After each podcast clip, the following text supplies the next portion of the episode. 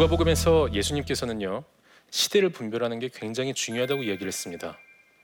우리는 시대의 변화를 잘 직시하고 분별하고 해석을 잘 해야 됩니다.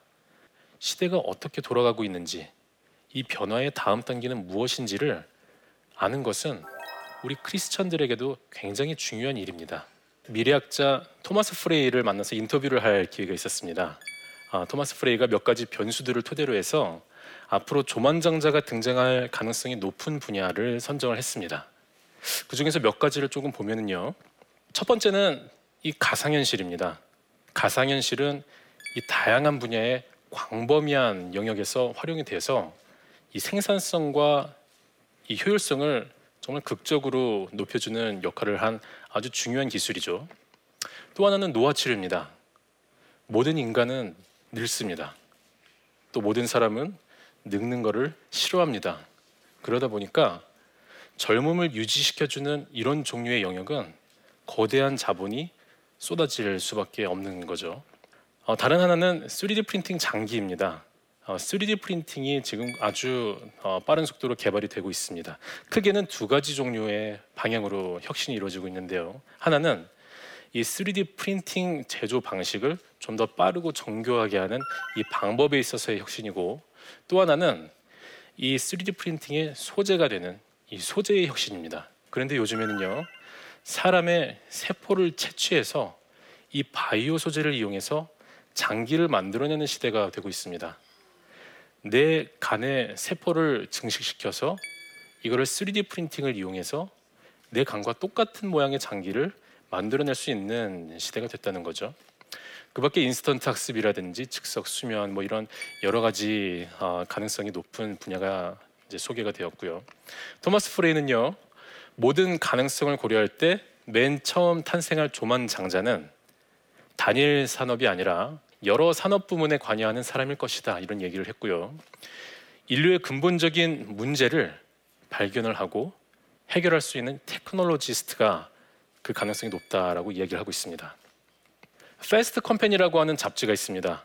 이 잡지는요 매년마다 The Most Innovative Companies라고 하는 세상에서 가장 창의적이고 혁신적인 기업들을 선정합니다. 가장 최근에 선정된 아, top 10 기업들을 보면은요 이렇게 나와 있는데요. 이 기업들은 전부 다 테크놀로지에 의해서 비즈니스를 고도화시킨 기업들이고요. 우연의 일치일지는 모르겠지만 이 기업들의 CEO는 90%가 공학, 엔지니어링 전공을 가지고 있습니다. 자, 이게 우리가 지금 살고 있는 이 시장이 우리가 알지 못하는 사이에 테크놀로지가 산업을 바꾸고 있는 이런 구조로 지금 흐르고 있다는 거예요. 그 어떤 커피숍에서 IT 전공했다고 보너스를 더 주는 커피숍이 있겠습니까? 그런데 스타벅스는요 천문학적인 돈을 들여서 어, IT 전문가들을 대거 영입하고 있습니다. 그리고 조직 전체를 어, digital transformation을 아주 대대적으로 실시를 했습니다. 이런 현상들이 무엇을 이야기하는가? 부의 이동 방향이 달라졌다는 이야기입니다. 시장에서 가장 큰 수익률은 언제나 가장 희소한 자원을 가진 자의 몫이었습니다. 자, 그럼 지금 우리가 자주 이야기하고 있는 이 4차 산업혁명 시대의 가장 중요한 희소 자원은 무엇일까? 기술 자본입니다. 인공지능이라든지 3D 어, 프린팅이라든지 이런 신기술을 보유한 사람 혹은 어, 회사가 이 역량을 이 상식 밖의 정도로 증폭을 시켜서 시장을 장악하는 것입니다. 자 이렇게 신기술이 어, 시장을 재편하는 시기가 바로 4차 산업혁명 시기다 보니까 이렇게 기술에 의해서 역량이 증폭된 이 소수가 경쟁 우위를 갖게 되는 거고요.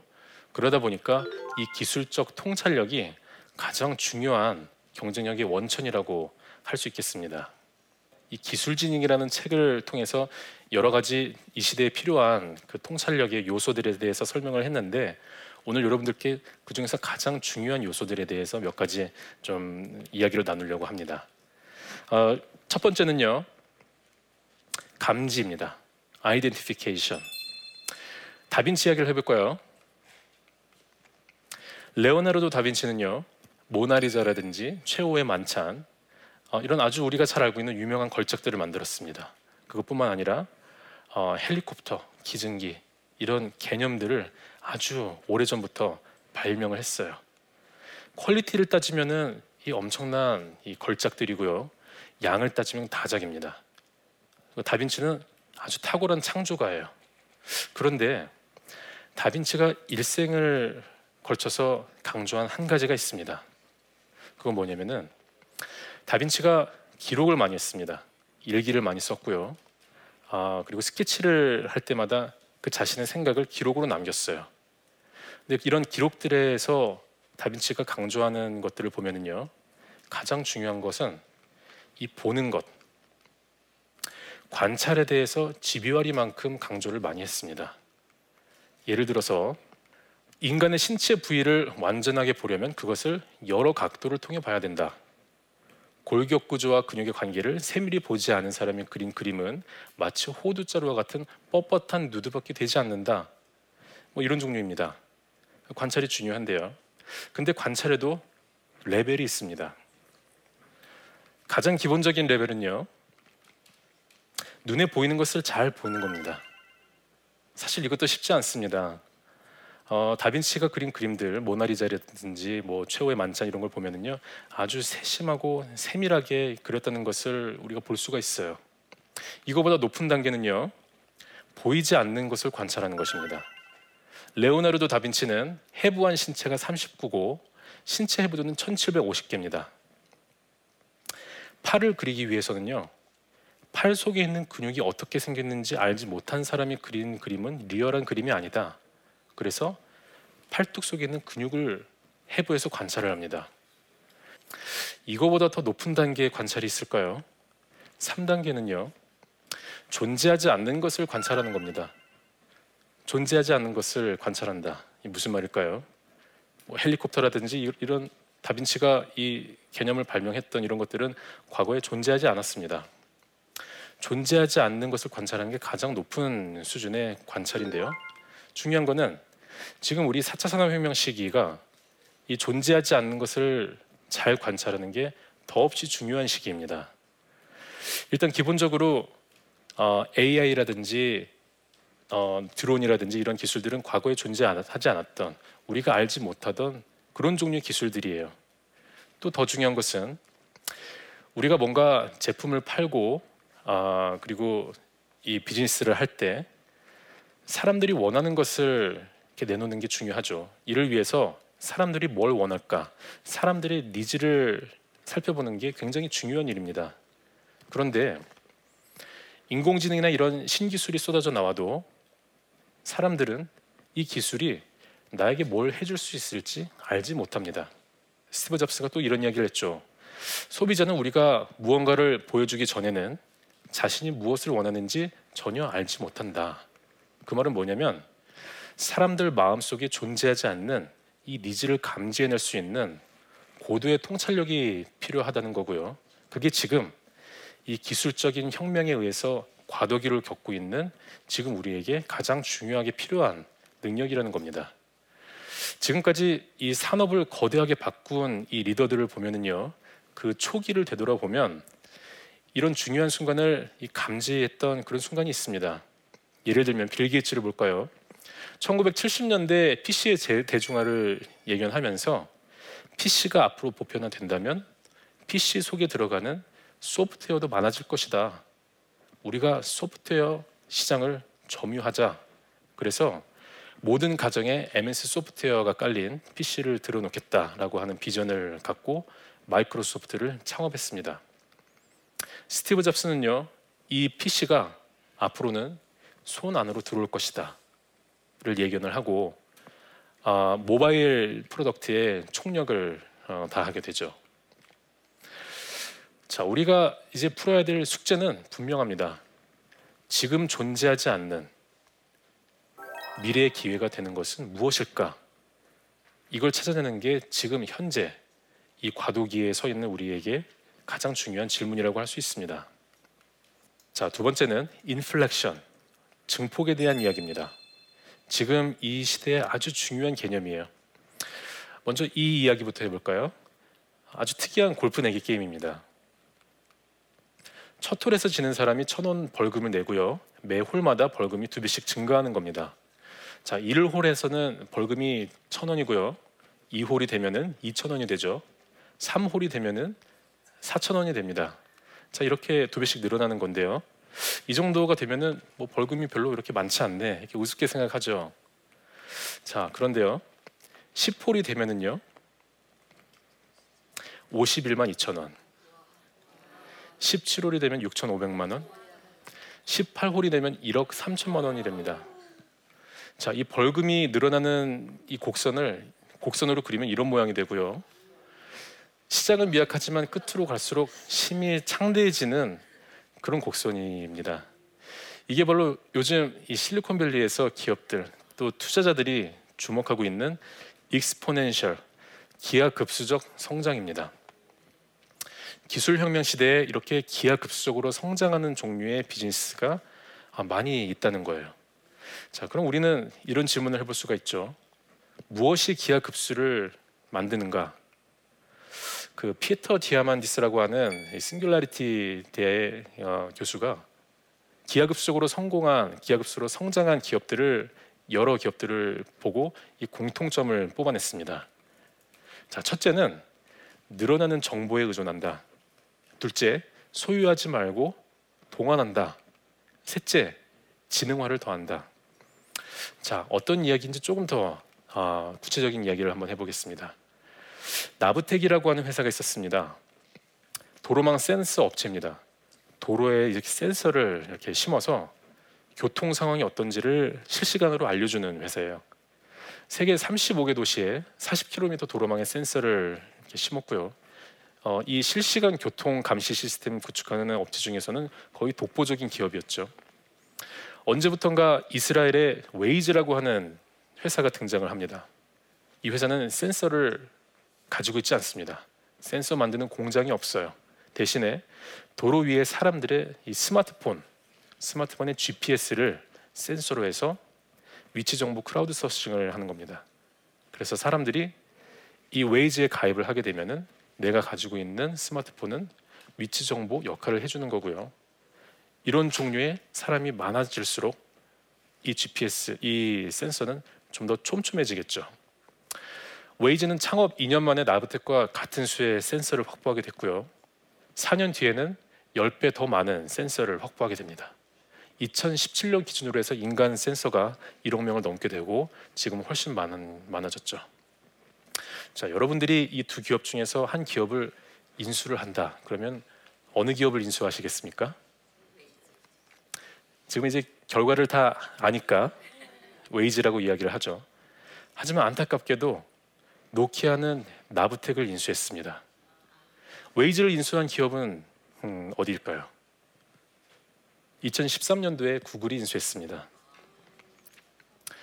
자, 어, 아마존의 인공지능 비서가 알렉사입니다. 알렉사는 이 알렉사를 부른 다음에 명령을 하면은 그대로 해주는 인공지능 비서예요. 알렉사가 수행할 수 있는 기능을 어, skill이라고 부르는데요. 2016년 처음 나왔을 그 당시에 어, 1월에 알렉사의 스킬은 30개 정도였습니다. 뭐 음악 틀어줘, 혹은 뭐 뉴스 읽어줘, 아이들을 위해서 책 읽어줘, 뭐 이런 종류였습니다. 2016년 12월이 되니까 5천 개로 늘어납니다. 3개월 후인 2017년 2월이 되니까요. 만 개로 늘어나고 지금은 훨씬 많아졌죠. 자 이렇게 어, skill이 늘어나는 이 아마존의 이 성장 속도가 이 인공지능이다 보니까 기하급수적으로 늘어나고 있습니다. 근데 여기서 더 중요한 게 있습니다. 번식력이라는 표현을 감히 썼습니다. 2015년에 아마존이 아주 센세이셔널한 아주 또 어떻게 보면 특이한 그런 어, 제도를 발표를 하게 됩니다. 외부 기업 제품도 이 인공지능 알고리즘인 알렉사를 사용할 수 있도록 하는 개방 정책을 하는 것입니다. 자, 그 말은 뭐냐면은 LG전자라든지 소니, BMW 이런 기업들이 자기 제품, 인공지능이 아니었던 일반 제품을 인공지능화 할 수 있도록 알렉사를 쓸 수 있게 해준다는 거였어요. 불과 1년 6개월이 지나자 알렉사를 도입한 업체 수는 만 개를 돌파했고요. 그 이후에 기하급수적으로 알렉사를 도입하는 기업들이 많아졌습니다. 자, 이 게임의 승자는 누굴까요? 아주 저렴하게 또 손쉽게 알렉스 그, 그 인공지능 알고리즘을 쓸 수 있게 된 일반 업체들도 물론 아주 좋은 혜택을 얻었지만 가장 큰 승자는 아마존입니다. 사람들이 알렉사를 쓰게 되니까 알렉사의 이 점유 영역은 좀 더 넓어졌고요. 이걸 통해서 사람들은 뭘 할까요? 궁극적으로는 물건을 삽니다. 말로. 자, 뭘 통해서 살까요? 아마존을 통해서 사게 됩니다. 아마존의 본질은 커머스에 삽니다. 온라인 전자상거래 회사이기 때문에 자, 이 본업의 이 파일을 키우는데 이 인공지능 비서가 아주 중요한 역할을 했고 거기에 있어서 이 알고리즘을 공개하는 개방 정책은 아주 중요한 역할을 했다는 거죠. 자, 그래서 거대한 수익을 거두기 위해서는 기하급수에 집중을 해야 한다는 이야기입니다. 미래에는 시장 깊숙이 숨어 있는 기하급수적 성장의 기회를 먼저 찾아내는 자가 시장의 패권을 얻게 될 것이다. 라는 게 피터 디아만디스의 아, 이야기입니다. 자, 이제 융합에 대한 얘기를 해보겠습니다. 자, 융합이 중요한 건 이제 잘 모두가 알고 있습니다. 제가 어, 학교에 오기 전에는 대기업에 있었는데요. 제가 모시던 상사께서 어, 창조를 위해서 융합이 굉장히 중요하고 이 융합을 하는 데 있어서 미술가들이 쓰는 dépaysement이라는 이 개념이 아주 좋은 도움이 된다라는 이야기를 했습니다. 이건 뭐냐면 아, 초현실주의자 르네 마그리트라든지 살바도르 달리와 같은 이런 미술가가 아, 사용하는 창조 기법이고요. 이런 게 지금 시점 기술혁명 시대에 다시 한번 어쩌면 더욱더 중요한 개념이 되었어요. 데페이즈망이라는 것은요 특정 대상을 상식의 맥락에서 떼어내서 이질적인 상황에 배치하고 기이하고 낯선 장면을 연출하는 것입니다. 그림을 통해서 볼까요? 자, 새와 식물이 붙어 있습니다. 새가 하늘을 훨훨 날아, 날아 다녀야 되는데 그렇게 되면은 식물은 뿌리가 뽑혀서 죽게 되죠. 그렇다고 이 상태로 그대로 가만히 있으면은 어, 새는 답답해서 죽게 되겠죠. 서로 같이 붙어 있을 수 없는 존재를 붙여놨고 이게 예술적으로 좀 미학적으로 아주 어, 특이한 기이한 그런 분위기를 연출해내고 있습니다. 자, 어, 4차 산업혁명 시대가 되면서 이런 데페이즈망적인 결합이 더 많아지고 중요성이 더 커지고 있습니다.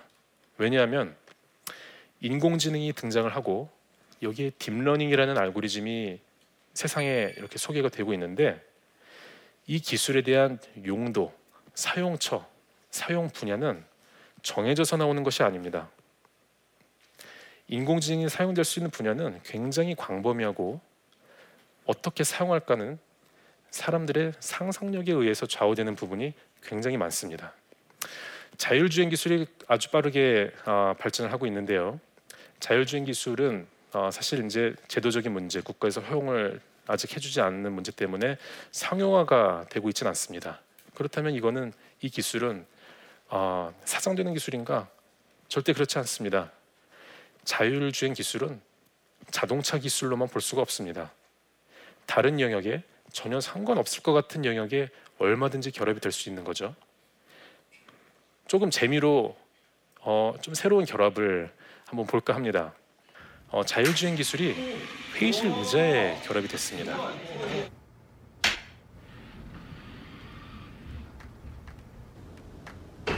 자, 이 자율주행 기술이 일본에 있는 료칸에 접목이 된 어, 사례도 있습니다. 한번 보시죠.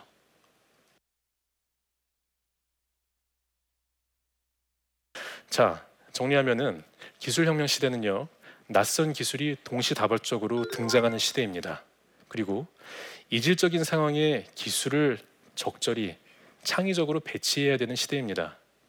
그 결과는요, 기이하고 낯선 장면을 연출해야 되는 그런 시대예요. 이 융합이 굉장히 중요한 시대이고요. 데페이즈망이 아주 중요하게 요긴하게 활용될 수 있는 어, 분야라고 할 수 있겠습니다. 어, 철학자 해겔이 이런 이야기를 했습니다. 씨앗이 땅에 떨어지면 씨앗은 씨앗이라는 자기 존재를 부정하고 새싹을 내며 꽃을 피운다. 그러나 때가 되면 꽃은 꽃이라는 자신의 존재를 부정함으로써 열매를 맺게 된다. 자, 무슨 이야기인가요? 굉장히 심오하고 어려운 이야기죠. 어, 하지만 이건 어, 지금 이 변화의 과도기에 있는 또 기술혁명 시대에서 아주 중요한 이야기를 하고 있습니다. 자기 부정. 씨앗이 씨앗이라는 자기 존재를 부정하지 않고서는 싹으로 거듭날 수가 없습니다. 그리고 싹이 꽃을 피우려면요, 싹이라는 이 존재 자체가 부정되어야지 꽃을 피울 수 있게 되는 거고요. 꽃이 열매를 맺으려면 꽃은 떨어져야 합니다. 무슨 말이냐 아, 무슨 말이냐 하면은요. 우리가 뭔가 더 고차원적인 존재로 발전하기 위해서는 그 중요한 전제가 자기 부정이라는 것입니다. 현재 자기의 상태를 고수하게 되면은 더 높은 고차원적인 상태로 발전하는데 방해가 된다는 이야기예요. 어, 이게 변화가 별로 없었던 시절에는 이게 별로 중요하지 않았습니다. 어제와 오늘 그리고 내일이 똑같은 시대에는 자기 부정이라는 게 그렇게 필요가 없었어요. 하지만 지금처럼 내일 무슨 일이 일어날지 또 변화의 이 극심한 정도, 극심한 변화가 진행되고 있는 지금 시점에서는요.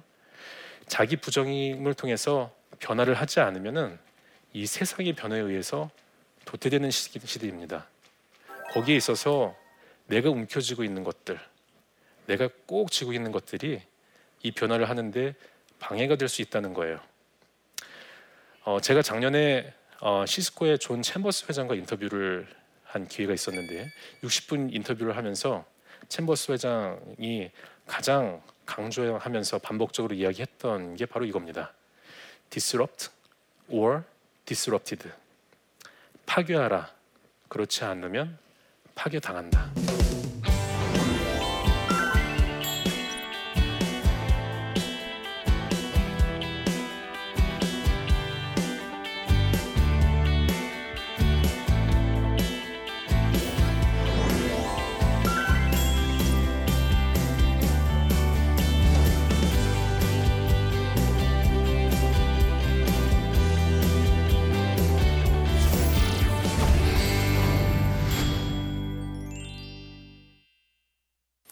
네, 강의를 듣고 질문을 주신 분들이 있습니다. 질문을 몇 개 볼까요?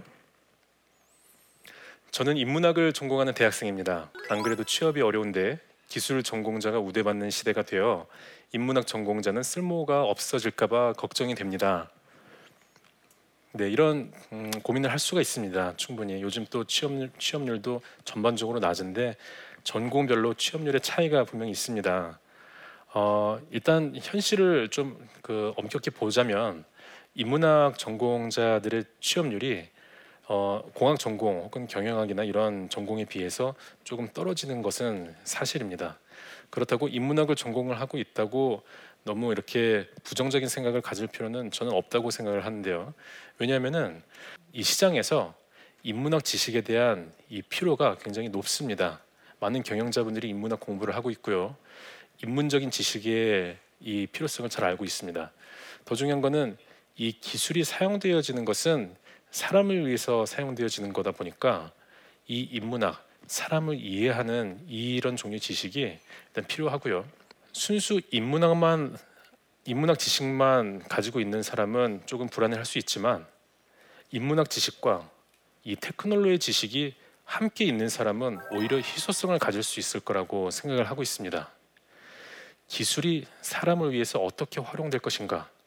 어떻게 해야지 사람들을 더 만족시키고 사람에게 더 자연스럽게 다가갈 수 있을 것인가? 이런 답을 잘 낼 수 있는 것은 인문학자이거든요. 근데 기술적인 지식이 없다면은 이 응용을 하는데 한계가 있기 때문에 기술적인 지식을 가지고 있으면서 인문학적인 이 소양도 함께 가지고 있다면 오히려 더 어, 희소성이 있지 않을까 생각이 되고요.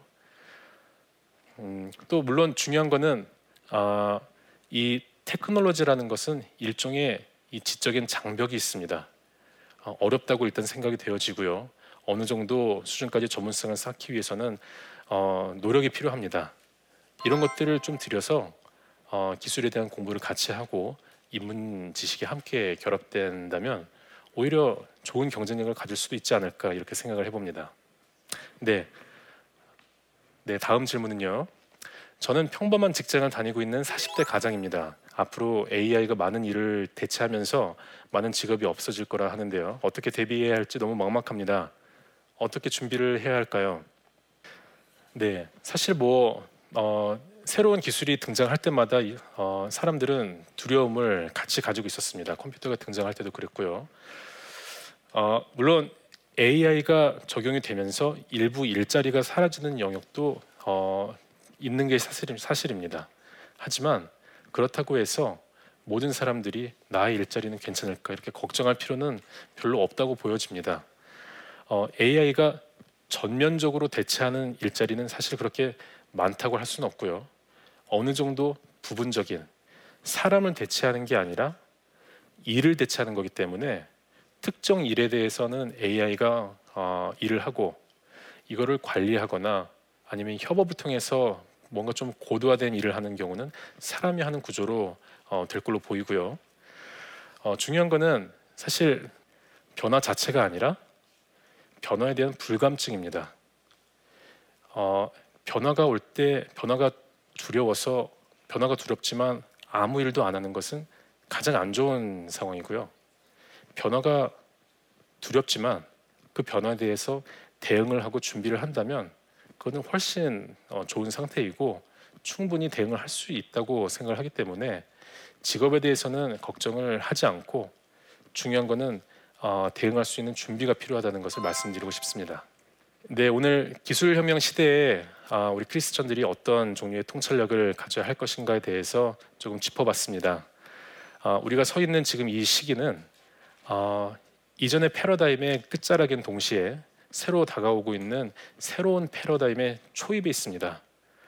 어, 그렇기 때문에 우리의 이 통찰력은 굉장히 중요하다고 볼 수가 있습니다.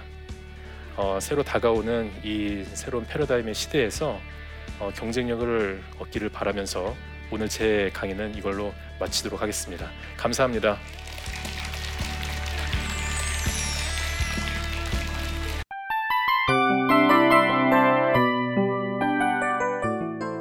이 프로그램은 청취자 여러분의 소중한 후원으로 제작됩니다.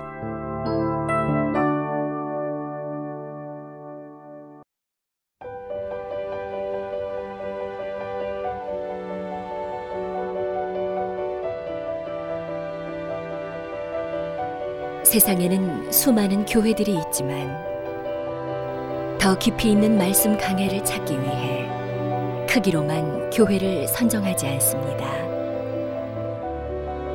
보다 좋은 영적 콘텐츠를 더 많이 나누기 위해 방송비를 받지 않습니다. 1년 365일 복음만 전하고 싶어서 우리는 광고를 하지 않습니다. 온누리의 복음을 땅끝까지 CGN TV와 함께 땅끝 선교사가 되주세요.